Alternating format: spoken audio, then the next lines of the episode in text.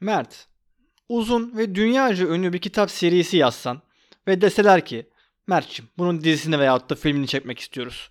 Hangi yönetmenin bu projeyi üstlenmesini istersin? Denis Villeneuve. Net.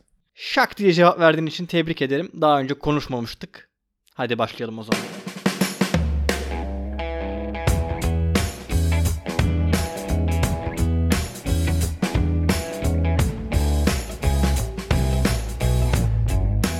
Bu soruyu bir 10 yıl önce sormuş olsan Christopher Nolan diyebilirdim ama yani yakın zaman yönetmenlerinden Denis ya da Denis Villeneuve Amerikalıların deyişiyle Denis olduğunu tahmin ediyorum. Adam Fransız. Yani Kanadalı Fransız. Denis. Tıpkı bir Atiba Hutchinson gibi. Aynen.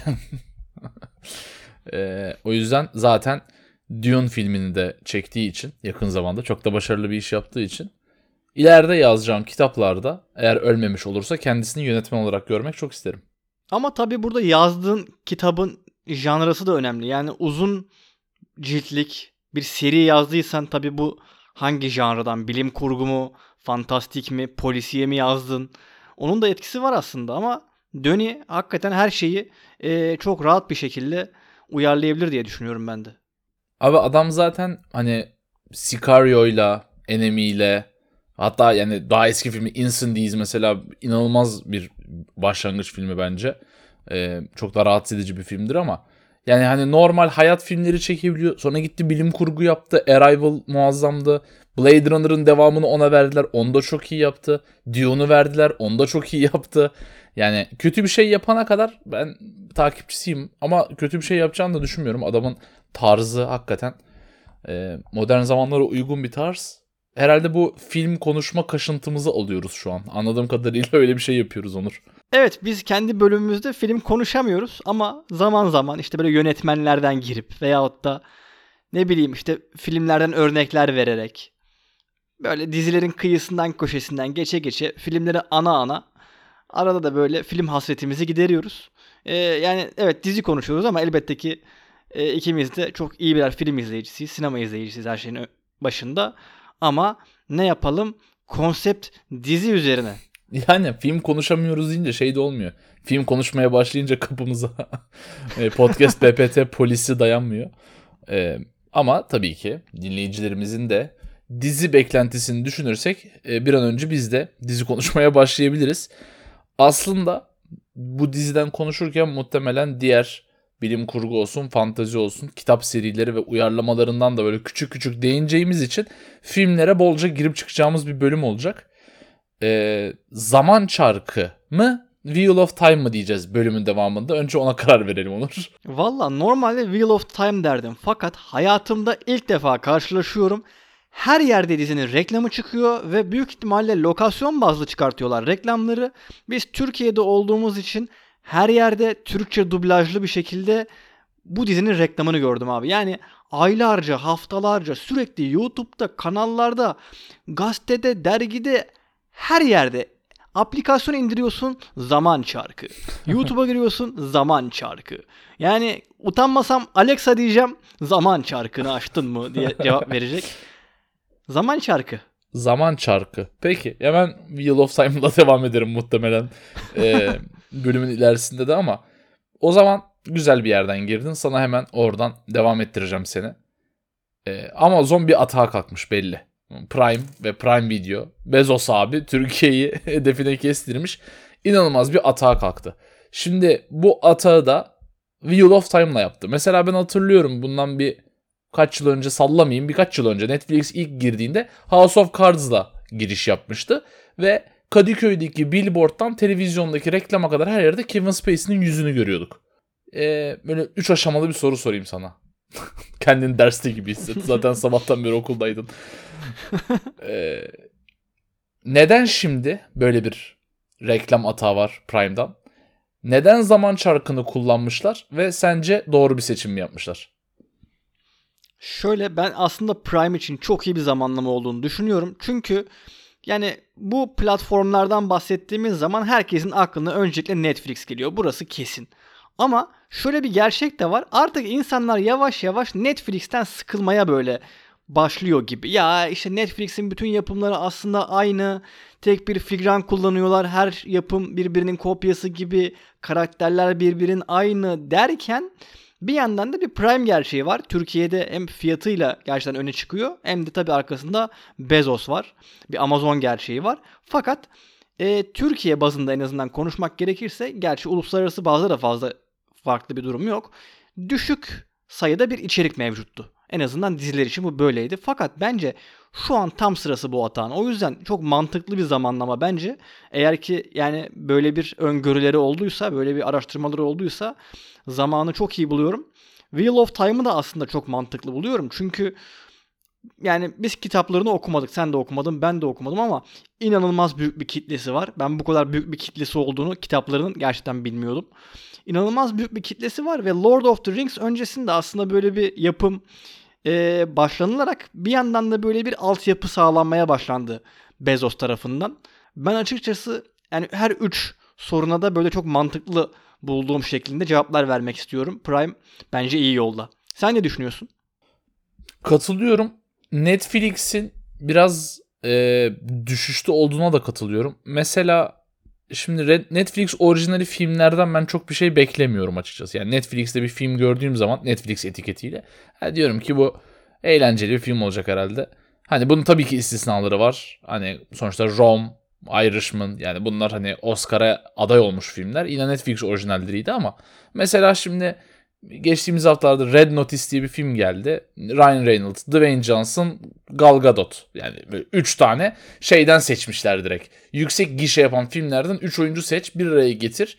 Herhangi bir yazara, senaryoya para vermeden bu üçü zaten taşırlar bu filmi diye çekmişler. Gerçekten de taşıyorlar. Hayatımda izlediğim en kötü filmlerden biri olurdu eğer bu üç oyuncu oynamasaydı. Eğlenceliydi film şimdi bir şey diyemiyorum. Ama açıkçası o filmi izlemek benim gözümde Netflix'e değer katmadı hatta kaybettirdi. Yani ben şimdi bu kadar iyi bir oyuncu kadrosuyla bu kadar vasat bir film izlediysem Netflix'ten Netflix'in hani dizilerinden ve filmlerinden de beklentim gittikçe düşüyor. Yani öte yandan Prime Video'da ben ne izlediysem şu ana kadar açıkçası belli bir prodüksiyon değeri ve belli bir mutlaka hani bir senaryo kalitesini tutturmaya çalışıyorlar. Yani yapabilirler yapamazlar ayrı konu. Hani Jack Ryan güzel başladı. iyi bir denemeydi. İkinci sezonda çok boka sardı. John Krasinski'yi de çok severim üstelik ama ya tabii ki Prime'da her tuttuğunu altın etmiyor. Ama bence yüzde olarak yani nedir? Nitelik nicelik değil mi? Hani Netflix çok fazla şey çıkartıyor. Bazıları bazen güzel oluyor. Prime daha az şeyle daha güzel dizi çıkartabiliyor karşımıza. Tek umudum var. İçeriği arttıkça işte yüzdesel olarak kalitesi düşmez diye umuyorum. Çünkü o zaman gerçekten Netflixleşecek ama herhalde kaçarı da yok bunun yani. Başka türlü kataloğu nasıl arttırabilirsin ki Prime'san? Sürekli kaliteli dizi, sürekli kaliteli film çok olası gözükmüyor benim gözüme yani.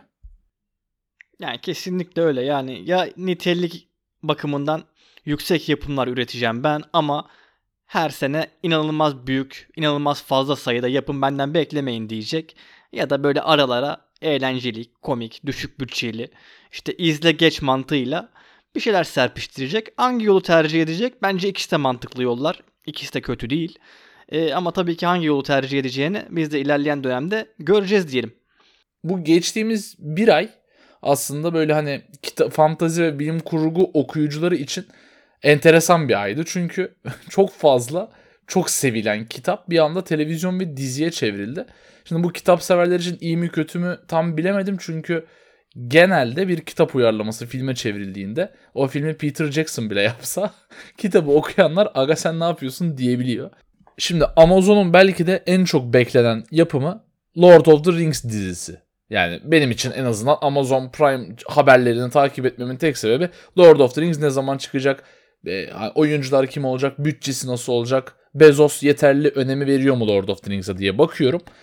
Burada bence zaman çarkı Lord of the Rings öncesi bir prova gibi benim gözümde. Çünkü her ne kadar inanılmaz uzun ve çok seveni olan bir kitap serisi olsa da yani bir Lord of the Rings değil tabii ki.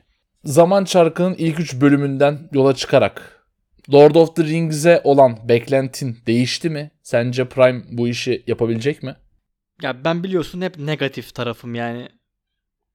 Genellikle bunu geçen bölümde de söyledim. Tekrar söylüyorum. Hep negatiftim. Yani bugüne kadar çektiğimiz 30, 40, 50 bölüm kaçsa bilmiyorum.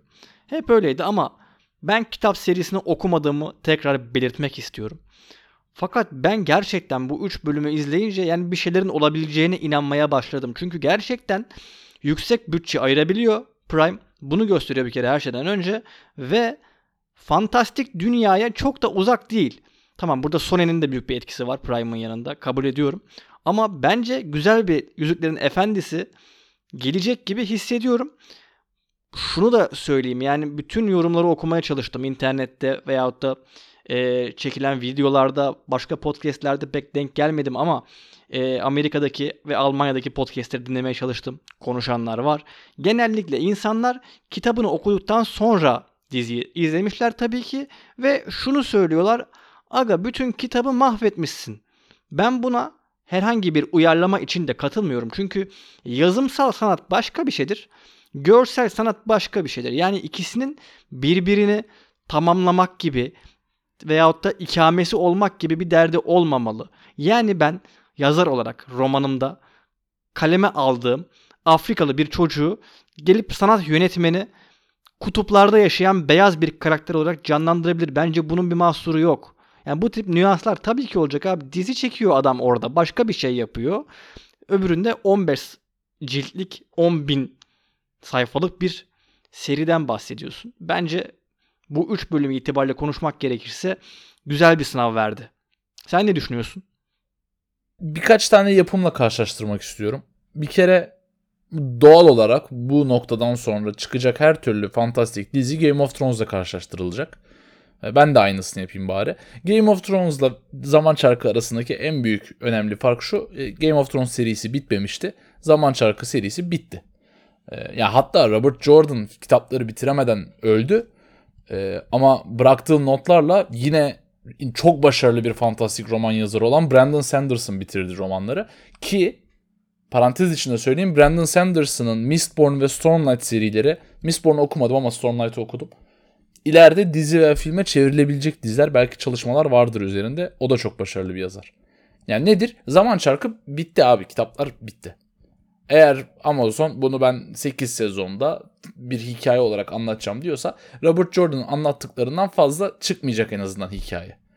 Bu bir artı. Ee, ama öte yandan şöyle de bir şey var. Yine başka biten bir seri Foundation. Baştan sona okudum. Asimov'a tapıyorum. Her bölüm söylüyorum. Apple TV Plus Foundation'ı uyarladı. Bir kitap okuyucusu olarak diziyi izledim ve nefret ettim. Her bölüm diziyi yapanlara David S. Goyer'e ayrı küfrettim. Yani gerçekten Asimov'un bu kadar muazzam yazdığı bir kitabı tabii ki kitabın açıkları var. Çünkü Asimov açıkçası çok iyi bir karakter yazarı değildi. Özellikle kadın karakterleri iyi yazabilen bir adam değildi. Adam bilim kurgucuydu abi. Robot yazıyordu. İnsanları da biraz robotlaşmıştı o yüzden. Yani çok güzel insani bir dizi çıkartabilecekken saçma sapan bir şey çıkardılar. O da yakın zamanda final yaptı. Umuyorum ikinci sezondan sonra toparlar biraz daha. Yani şimdi bir anda Game of Thrones gibi harika bir adaptasyon var. Son 2-3 sezonu saymıyoruz. Lord of the Rings gibi harika bir adaptasyon var. Bir yandan da Foundation gibi çok dandik bir adaptasyon var. Ee, o yüzden şimdi 3 bölümde zaman çarkının ne tarafa düşeceğini henüz kestiremeyiz. Yani şu an ortadan gidiyor. Ee, ama ben e, bilmiyorum belki naif bir şekilde Bezos'a güveniyorum bu konuda.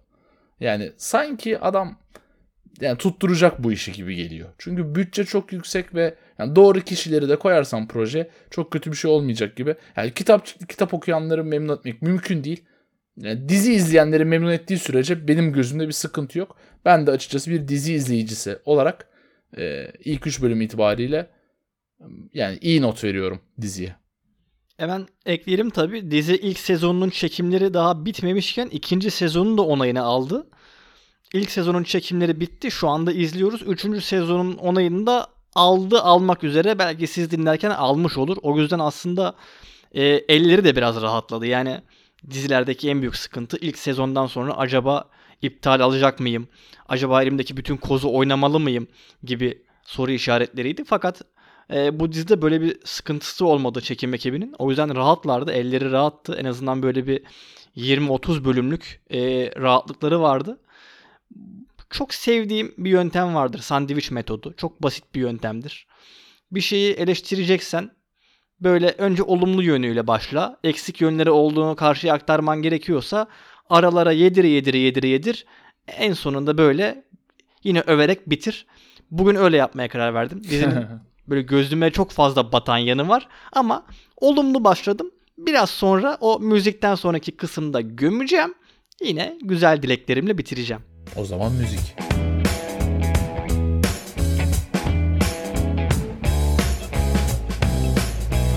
Dizinin görseli genel olarak benim gözüme güzel gözüktü.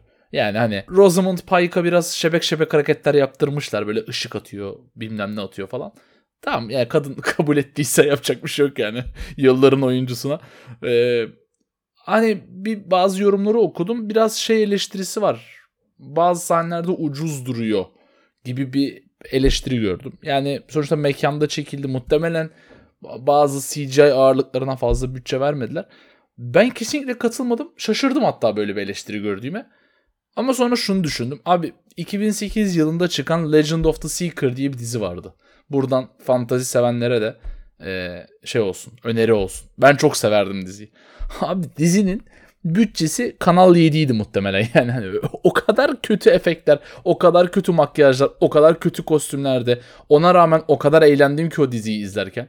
Şimdi Wheel of Time gibi bir dünyayı bu kadar güzel bir şekilde karşımda görünce yani nedense ben hala 2008 yılındaki bir çocukmuşum gözüyle bakıyor olabilirim ekrana. O yüzden hani her çıkan bilgisayar oyununa deriz ya abi grafikler ne kadar iyi olmuş ya diye. ben de her izlediğim CGI filmde hala diyorum ki lan güzel abi grafikler yani bu teknolojiye biraz saygı duyalım sanki. Wheel of Time tam olarak ne biliyor musun? Bilgisayar oyunlarında böyle 2000'lerin başında işte görseller biraz daha iyi, bilgisayarlar biraz daha iyi ve ilk böyle hikaye e, bağlantılı, hikaye temalı oyun denemeleri oldu ve o oyunların tamamında birden fazla karakter yönlendirebiliyorduk. Böyle dört tane ana karakterin, üç tane ana karakterin oluyordu. İşte bire basıp öbürüne geçiyordun. İşte bir yolculuk başlıyordu. Yolda ipuçları görüyordun, bir şeyler topluyordun. Sonra öbür karaktere geçiyordun. Onun bambaşka bir macerası vardı. Sonra üçüncü bir karaktere basıyordun. Onun başka bir macerası vardı. Bekliyordun ki hikaye bir yerde birleşsin aga. Bu üç karakterin yolları birleşsin ama asla birleşmiyordu. Şu andaki dizideki en büyük korkum dört tane ana karakterimiz var ergen. Ki gerçekten burası nasıl bir köy bilmiyorum ama bu kadar etnik kökenin, bu kadar farklı etnik kökenin olabildiği orta çağda geçtiğini düşündüğüm bir köy. Yani bir tanesi net bir şekilde İngiliz aksanı hatta böyle hafiften belki İrlandalı da olabilir. Kayıyor. Bir tanesi net Hintli. Bir tanesi kesinlikle Afrikalı. Bir tanesi Kızıl Galli olabilir bilmiyorum. Öbürü ise tam bir Amerikalı. Yani böyle bir etnik köken nasıl buldular bilmiyorum ama gerçekten çok kötü. Yani inanılmaz gözüme batıyor. Şunların yap hepsini zaten el kadar bir köyde yaşıyor bu çocuklar. O kadar fazla kökene gerek yok. Ve bunların hikayeleri gerçekten çok garip geliyor şu anda bana. Yani kitap kitabı okumadım ama çok fazla spoiler yedim. Öyle böyle yemedim yani. Hani oradan buradan tuf tuf tuf diye attılar. Bunların bazılarını kaşınarak ben yedim. Bazılarını okudum hakikaten. Ama ilk 3 bölüm itibariyle şu anda o karakterlerin gelişimlerine biraz daha ağırlık verilebilse daha iyi olacak gibiydi. Şu anda biraz kopuk gittiğini düşünüyorum ben yani şu an dizi şey aşamasında. Ee, karakterleri birbirinden koparıp yani sonuçta mesela Game of Thrones da benzerini yaptı. Tekrar tekrar Game of Thrones'u örneği vermek istemiyorum ama hani Stark çocuklarını düşünelim. Stark ailesi ilk sezonda dağıldı ve biz 10 sene Starklar birleşsin diye bekledik. Tabi 4 karakteri 5 karakteri hatta birbirinden ayırmanın böyle 3 farklı grup yapmanın şöyle bir artısı var dizi açısından. Üç farklı yoldan bize e, o dünyayı genişletebiliyor. Yani hani iki karakteri başka bir dağ, iki karakteri bir köye, iki karakteri de işte bir tane ormanın içine koyup işte böyle bir dünya var diye bize dünyayı gösterebiliyor bu karakterlerin gözünden. dediğin gibi eğer buluşamazlarsa veya buluşmaları e, yani doğru yapılamazsa o karakter gelişimlerini biz görmezsek biraz anlamsız bir yolculuğa çıkmış olacağız. Ee, umarım öyle olmaz. Ee, yani bu dünya çok zengin abi. Ya Robert Jordan yazmış da yazmış ya. Yani e, o kadar derin bir böyle tarihi var, mitolojisi var, şehirler, şeyler. Bir de şey çok gördüm hani Lord of the Rings, Yüzüklerin Efendisi'nin çakması ha bu falan diye. Abi bir şey diyeceğim zaten Tolkien'den sonra kim ne yazsa bir şekilde çakma olmak zorunda. Adam her şeyi icat etmiş anasını satayım yazı, kitap yazarken. Ee, o yüzden umarım böyle bize güzel gelişimli, uzun uzun bize sindire sindire bu hikayeyi gösterirler. E, paniklemezler diye düşünüyorum. Dediğim gibi 3 bölümde ne yöne gideceklerini kestirmek çok kolay değil. Yani bir şeyi çakarsın da onu çakıp 14 ciltlik bir dev kitap serisi haline getiremezsin. Yani öyle bir çakış yok. Tamam esinlenmek çok doğal. Zaten herkes bir şeyden esinlenerek yola çıkıyor. Yani bu çok normal. Bir rol modelin olur kişiysen veyahut da bir eser ortaya çıkartıyorsan o eserde sana ilham veren bir eser veyahut da bir kişi olabilir. Bunlar çok doğal şeyler ama adam 14 cilt yani iki, iki kişi yazmış. iki farklı usta yazmış. Ona girip de ya çakma o biraz şey yani orası biraz e, sıkıntılı bence de. Bence de yani gayet orijinal bir hikaye. Fakat yani bize görsel olarak bu orijinalliği ne kadar katabilecekler orasını ben merak ediyorum biraz. Yani ilk 3 bölüm itibariyle sıkıntım biraz şey. Her yerde bir tane Trolloc var. Yani Evet. Tamam anlıyorum.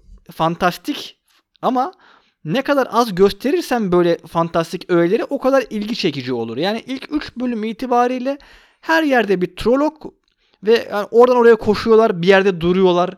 Bir koruma kalkanı var gibi. Sonra ileri gidemiyor. Aradan böyle bir tane garip ata binen süvari geliyor. Nazgül gibi. Bizim Lord of the Rings'teki tam bir Nazgül. Tam olarak adını şimdi hatırlamıyorum dizideki. Eyeless mıydı yani, acaba? Gözsüz herhalde. Evet öyle, bir, öyle şey. bir adı olması lazım. Bir şeyless çok... yani bir uzvu yoktu ama. evet bir şeyless. Yani bunları çok gördük. Bir de bunların haricinde göremediğim işte karanlık ruhlar, karanlık güçler. Yani hep bunları duyuyoruz bir şekilde ama yani dizide zaten kitapta duyduğumuz kadarıyla bu kadar trolok olmamalı. Yani birçok kişinin görmediği fantastik canlılar bunlar. Hatta hep sınır köylerine ancak oradaki savaşlarda gözüken biz bol bol gördük. Eğer ki bu kadar çok göreceksek yani bu konuda biraz sıkıntım var. Çok mutlu değil, mutlu olmam bu kadar fazla canavar görmekten yani ben. Yani keşke şey olsaydı. Mesela e, bu iki erkek karakterimizin Matt ve e, öbürü. Ben Matt'i çok sevdim bu arada. Bir de adı bana benziyor ya. Bir tek Matt'i hatırlıyorum. Onun da oyuncusu değişecekmiş bu arada. İkinci sezonda farklı bir aktörle devam edeceklermiş yola. E, niye bilmiyorum. Herhalde sevmediler çocuğu. Neyse. Hani yeni bir köye vardılar. Abi o yeni köyle orijinal ilk çıktıkları o iki nehirli köy arasında ben bir fark göremedim mesela. Hani binalar birbirine az çok benzerdi. Coğrafi şekiller birbirine benzerdi. Yine dağ arasında bir vadide yine bir nehir. Hatta aynı köye mi geldiniz lan? Geri mi döndünüz? Nere? Hani biraz daha renk katabilir misiniz abi? Bu kadar renkli, bu kadar geniş bir evrende aynı seti iki kere kullanmışlar ya da aynı mekanda çektikleri çok belli. Hani Game of Thrones ne yapıyordu? Bir tane İspanya ekibi vardı, bir tane İrlanda ekibi vardı, bir tane Amerika ekibi vardı muhtemelen. Farklı farklı lokasyonlarda inanılmaz bir dünya gösteriyordu bize. Ee, hani duvarından Dorne'a kadar bambaşka iklimler, bambaşka şehirler. Biraz çeşitlilik istiyorum yani. Bu çocuklar sanki İskandinavya ovalarında koşuyor gibiler şu an sadece. Sürekli soğuk, sürekli gri. Ha, bana biraz daha çeşitlilik gösterin. Şu gitmeye çalıştıkları büyük şehirden çok mutluyum. Aes Sedai'nin e, yaşadığı. işte Beyaz Kule'ye gidiyorlar.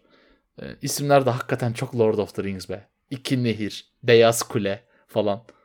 Biraz biraz esinlenmiş abim. Ya yani esinlenme var. Aes Sedai Azor Ahai hep geliyor aklıma aynen, benim de o da Game aynen. of Thrones'dan. Yani bu üçü arasında böyle gitgeller var kabul ediyorum ama yani bir süre görmezden geleceğiz bunları. Onu yapmak durumundayız. Bu arada ben de katılıyorum. Yani benim de dizide şu ana kadar en sevdiğim karakter Matt'ti. Onun da büyük ihtimalle en büyük etkini Barney Harris çok tatlı oynuyordu. Dediğin gibi e, diziyi bırakıyor. Onun yerine Witcher'dan tanıdığımız Donald Finn gelecek. Hı hı. Yani o da iyi bir kardeşimiz tabii ki. O da Bir de çok benziyorlar ama- birbirlerine. Yani böyle resim resimde çok benzettim birbirlerine. Büyük ihtimalle bazı tipler belki anlamaz diye öyle Aynen. seçtiler diye düşünüyorum ben de değişikliği.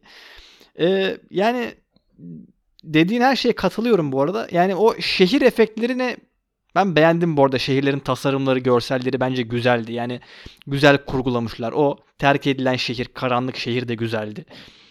Bir de bu çocuklar küçük bir köyden çıkıp ilk defa çıkıyorlar ve ilk defa şehir mehir görüyorlar. O şaşkınlığı da bence orada güzel vermişlerdi. Etrafa bakıyor, elliyor melliyor. Ben olsam ben de bakarım. Tabii Öyle bir canım. yere gitsem rahat duramam yani. yani. Fakat böyle çocuk mocuk dedik. Ben şeyi çok sevmedim.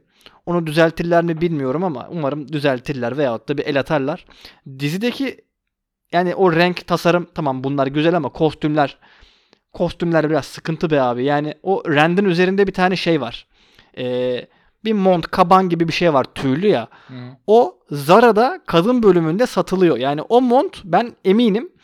Ben onu çünkü lisedeyken mi, üniversitedeyken mi bilmiyorum bir arkadaşıma hediye olarak aldım. Zara'nın kadın bölümünde montlar kısmında o var yani. Aynısı. Hatta Amazon olduğu için belki böyle şey yaparlar. Direkt bağlantı linki. Olabilir.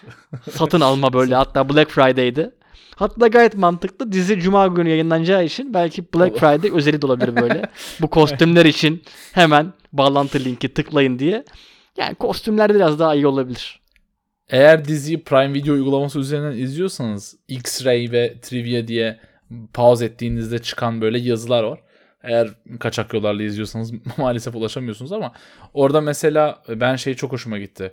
Hani bir mekana girdiklerinde ya da bir yeni bir şehre girdiklerinde Trivia'da henüz spoiler yemedim ama e, Trivia kısmında e, biraz kitaptan böyle bir e, backstory gibi yani oranın bir geçmişine dair böyle bir şeyler veya çekim işte burada çekildi şu şekilde çekildi gibi böyle küçük küçük bence içeriği zenginleştiren bilgiler eklemişler.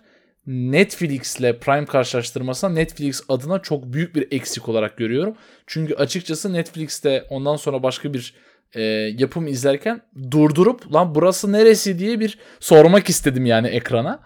E, yani çok güzel bir eklenti Prime'a ki zaten hani ben işte Amerika'da Prime Video kullanıcısıydım. İşte Prime'ın atıyorum Amerikan futbolu maçları yayınlanıyordu. Yine işte yanda çok güzel bir skor tahtası çıkardı. İşte oyuncular şeydi hani sanki izleyicinin ne istediğini ekranda daha iyi anlıyor Prime Video. Bir şey hariç o da şu.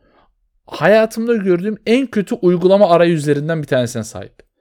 Yani dizi seçme, sezonlar arasında hareket etme, fragman izleme, oyunculara bakma konusunda çok ilkel, çok berbat bir hem PC uygulaması yani hem Windows için hem televizyonlar için çok kötü abi uygulaması. Buradan sesleniyorum. Jeff Bezos bizi dinlediğini biliyorum. Bizi asla kaçırmaz Bezos. Ee, düzeltsin lütfen. Bu arada ben aynı şekilde Amazon'un da o alışveriş app'inden çok mutlu değilim. Yani onun da arayüzü inanılmaz yavaş. Yani bir ara dedim hatta benim telefon mu acaba sapıtıyor? Yok. Her yerden aynı şekilde. Yani bilmiyorum bir el at abi yani biraz daha hızlandır biraz daha günümüz şartlarında daha modern bir şey bize sun. Ben de dediğin şeylere katılıyorum. Çok güzel bunlar ince nüanslar. Aralara güzel yediriyor. İşte hoşumuza gidiyor veya ben bir sahnede durduruyorsun ki o Prime'de vardı zaten. Aga bu kimdi derken orada onun kim olduğunu görüyorsun falan. Bunlar güzel nüanslar. Yani insanı telefondan biraz daha uzaklaştırabiliyor. Her şeyi tek bir arayüzde görmemizi sağlıyor. Bunları ben de beğeniyorum. Peki şimdi ilk sorduğum soruyu biraz değiştirip başka bir karaktere büründüreceğim. Harika. Böyle şu ana kadar okuduğun da olabilir veya sana anlatılan da olabilir ama tabii okuduğunu tercih ederim. Ben, Böyle okuduğun ben kitap okumuyorum falan diye. Yok. yani cahil sen de bir cevap verebilirsin buna. Daha hemen Google'a giriyor. evet. Yani okuduğun kitap serilerinden böyle ya bak şunu aslında hiç uyarlamadılar ama diziye veyahut da filme uyarlansa mükemmel olurdu diyeceğim bir şey var mı? Evet var. Teşekkür ederim. Aynen söylemiyorum ne oldu. Var o bende kalacak. Ee, şöyle. Şimdi Red Rising serisi var. Pierce Brown'un. Nispeten yakın zaman yani adam yeni yazdı. Hatta yazmaya da devam ediyor. Yani son böyle 6-7 yıldır her sene biri aa ben Red Rising yapıyorum diye çıkıyor. Sonra proje çöpe gidiyor. E, çünkü ilk kitap çok Hunger Games e, tarzı duruyor ama aslında hani o kadar da işte young adult böyle gençlere yönelik bir kitap değil sadece. Çok yetişkinlere yönelik de bir kitap ama hani ilk filmi çekersek bunu Hunger Games sanacaklar kimse gitmeyecek falan diye düşünüyorlar herhalde. Umarım biri cesaret eder. Umarım dizi olur film yerine. E, harika bir seri. Eğer okumadıysanız da buradan tavsiye edeyim. E, yani ben çok seviyorum. Çok da heyecanla bekliyorum. Dediğim gibi biri e, yani cesaret eder yaparsa çok sevineceğim. Sana şöyle bir ilginç bir bilgi vereyim. Biz ikimiz de seninle kutu oyunlarını çok seviyoruz. Hatta bir kutu oyunu şirketimiz var. E, Red Rising'in kutu oyunu geliyormuş. Yani filminden önce kutu oyununu yaptılar kitabın. O yüzden o da enteresan bir bilgi olarak böyle sana geçeyim dedim. Evet güzel bir ara bilgi oldu. Teşekkür ediyoruz bu bilginden dolayı. Umarım günün birinde bir yönetmen olursun da kendi istediğin filmleri veyahut da serileri yaparsın. Zor ya. O kadar o kadar sanatçı bir insan değilim ben. Ben de odunum yani. aynen biz Sanat ruhu olmadan gönderilmişim dünyaya. O yüzden böyle kütük gibi yaşıyoruz ve izliyoruz ancak. İşte aklımıza gelenleri söylüyoruz podcast'te falan ama yani şuraya bir Cin Ali çizsem çizemem yani. evet ben de çizme hani heykel falan böyle çok kötüyüm abi. Yani herhangi bir sanat yeteneği bana koyulmamış. Ee, belki var da biz keşfetmedik Onur. Hani belki inanılmaz e, cam sanatçıları falan olabiliriz böyle yani. Yani keşke ben çok severim orada cam sanatını. Ben Ebru da seviyorum bu arada. Ebru sanatı çok güzel Evet. bence. ben o ateşte cam yapıyorlar içine üflüyorlar falan. O çok enteresan geliyor bana. Acayip acayip şeyler yapıyorlar gerçekten. Podcast'in seviyesi bambaşka yerlere gidecekken gidemiyor fark ettiyseniz çünkü bilmiyoruz hani cama tükürüyorlar Cama galiba tükürüyorlar. böyle. Sen ama geçen hafta şiir okuyarak zaten bizi çok bomboş bir şeye getirdin. Acaba bölümlerin en başında artık hep şiir mi okusak? Soru sormak yerine. İstanbul'u dinliyorum Olabilir, güzel gözlerim kapalı falan diye öyle. Benim de şiir seviyem orada bitiyor bu arada. Yapabiliriz. Hatta ben diğer podcast'te bir şiir yazarak girebilirim böyle. Ay sen yazacaksan dinlerim bak. Fena fena. Hatta sana yazayım mı? Aynen çok bo- boş uzatıyoruz şu an. Ee, bitiriyoruz bölümü. Ee, zaten tahmin ediyorum herkes çıktı. Ee, biz saçmalamaya başlayınca. Ee, kitap severler için ilginç bir bir aydı. Dune'u izlemediyseniz izleyin. Buradan tavsiye edeyim size. Foundation'ı izlemediyseniz izlemeyin. Ama bence zaman çarkına bir şans verin. Prime güzel bir iş yapacak gibi. Umarız ileride de dizi bozmadan devam eder. Çünkü Lost çok bozdu.